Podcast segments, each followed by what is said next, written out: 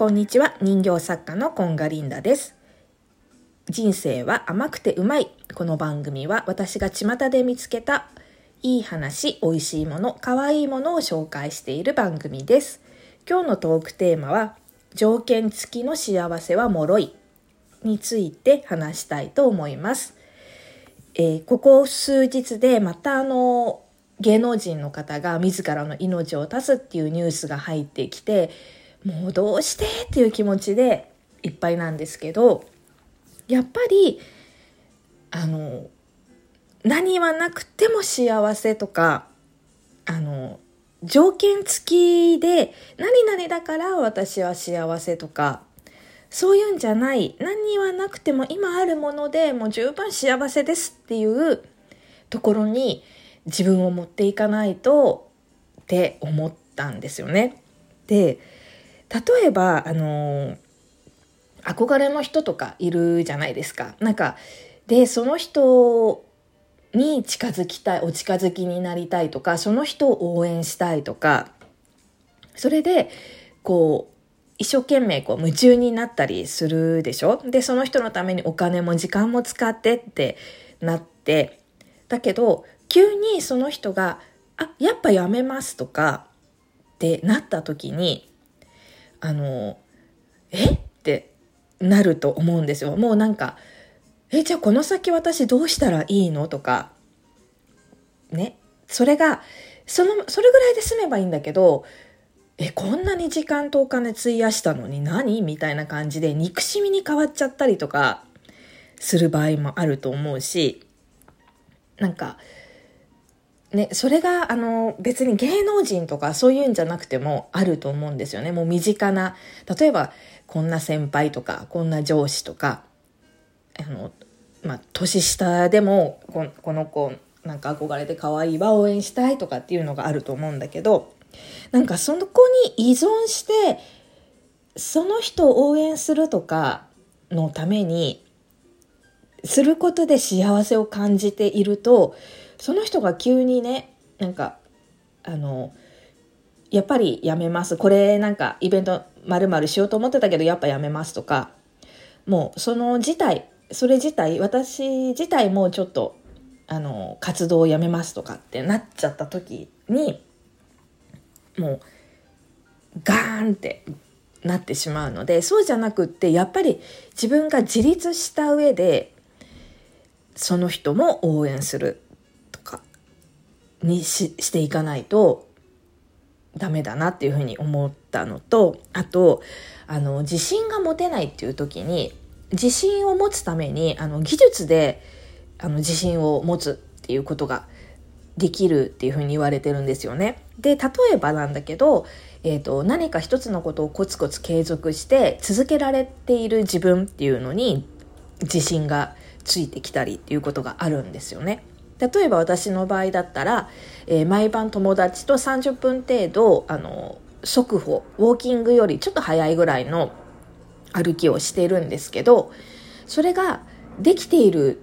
やっているとやっぱりあの変化が自分でも分かるんですよねかあの例えば体が引き締まってきたとか、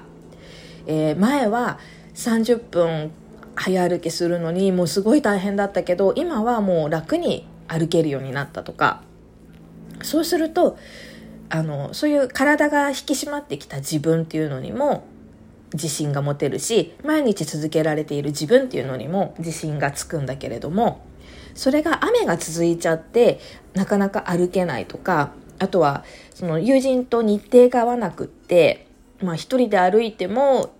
もうなんかつまんなくなっちゃって、えー、歩けなくなっちゃったとかもうなんか歩かなくなってしまうとそっちの方が楽なのでどんどんどんどん歩かなくなっちゃう一人で行けばいいものを歩かなくなっちゃうというふうになってきてしまってそうするとやっぱり体型も引き締まってやっと引き締まってきたものがもうダラーンってそうなるのはすっごい早いんですよね。もう本当にだらしないあの体型とかになっちゃって、あとはもう続かない。つなんで続けられないんだろうって、1日たったの30分のことなのになんで続けられないんだろうっていう自分に罰がついちゃって、もう、あの、こんな体型の自分ダメとか、続けられない私ダメっていうふうに自分に罰がついてきちゃうんですよ。で、今までできていたら、ああ、もう私すごい素敵。できてる自分丸みたいな。この条件付きで自分をいいとか悪いとかってやってしまうと、それができなくなってしまった時に、罰ってなっちゃうんですよね。そうじゃない。それができない自分罰。なんか、天気とか、そんなつ、あのー、スケジュールの都合で歩けないっていうのもそうだけど、例えば風邪とか体調が悪くなっちゃって歩けないってなった時に、体調が悪いっていうだけでもうかなりへこむのに、その上、あの、歩けてない自分、バツってやっちゃうと、もうかなり、あの、どんよりした気分になってしまうんですよね。だから、本当に、あの、条件なしに、えー、自分大好きとか今のままでもいいよっていう風なあのところに自分を持っていかないと本当にダメなんダメじゃないんだけどそうでありたいなっていうふうに思ったんですよね。でそう例えばあのある方が言ってたんだけど例えばなんかこう目立って活動とかしてるとやっぱりどうしてもアンチって出てきちゃううと思うんですよ。でアンチが出てきた時にすごいそれに対してああやっぱりもう私やめようかなとかもうほんと嫌だってなるんじゃなくってそんなのが来ても平気な自分でいたいっていうふうに思ってあのそれを望んだんですってそういうアンチが来ても平気な自分になるっていうふうに決めてそうしていってら今はもうアンチが来ても平気だしむしろ来なくなったっていうふうに言ってたんですね。でやっぱりその状態でいるっていうのがあのとても大事だなって思うんですよ。でそうだけどやっぱりあの競争社会とかね順位とかつけられたり点数つけられたりしてきた私たちとか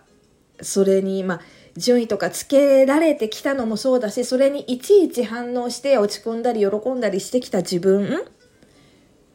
たちっていうのは、その境地に行くまで、やっぱりね、時間がかかると思うんだけれども、それもやっぱり、あの、本当にコツコツやっていくしかないんだなっていうふうに思いますね。なんか、本当に、そう望んで、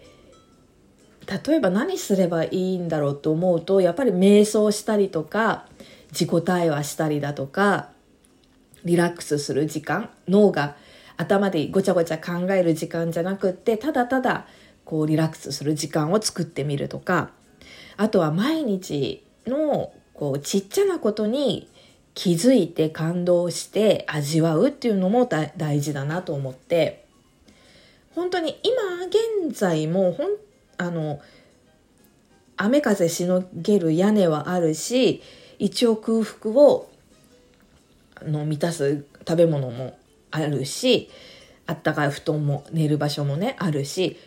あるんですよね幸せなこといっぱいあるのにそれ当たり前でしょみたいな感じになっちゃってるから当たり前じゃなくってもうそれを一つ一つ感じて味わってありがとうってことを思うことがやっぱり大事なんじゃないかなっていうふうに思いましたね。そうだから条件付きで何ができるから何があのしてるから肩書きがこんなだから私はすごいとか私は幸せではなくって何にもないけどただただこのままの自分で OK っていうふうになれるようにしていきたいなっていうふうに改めて思いました。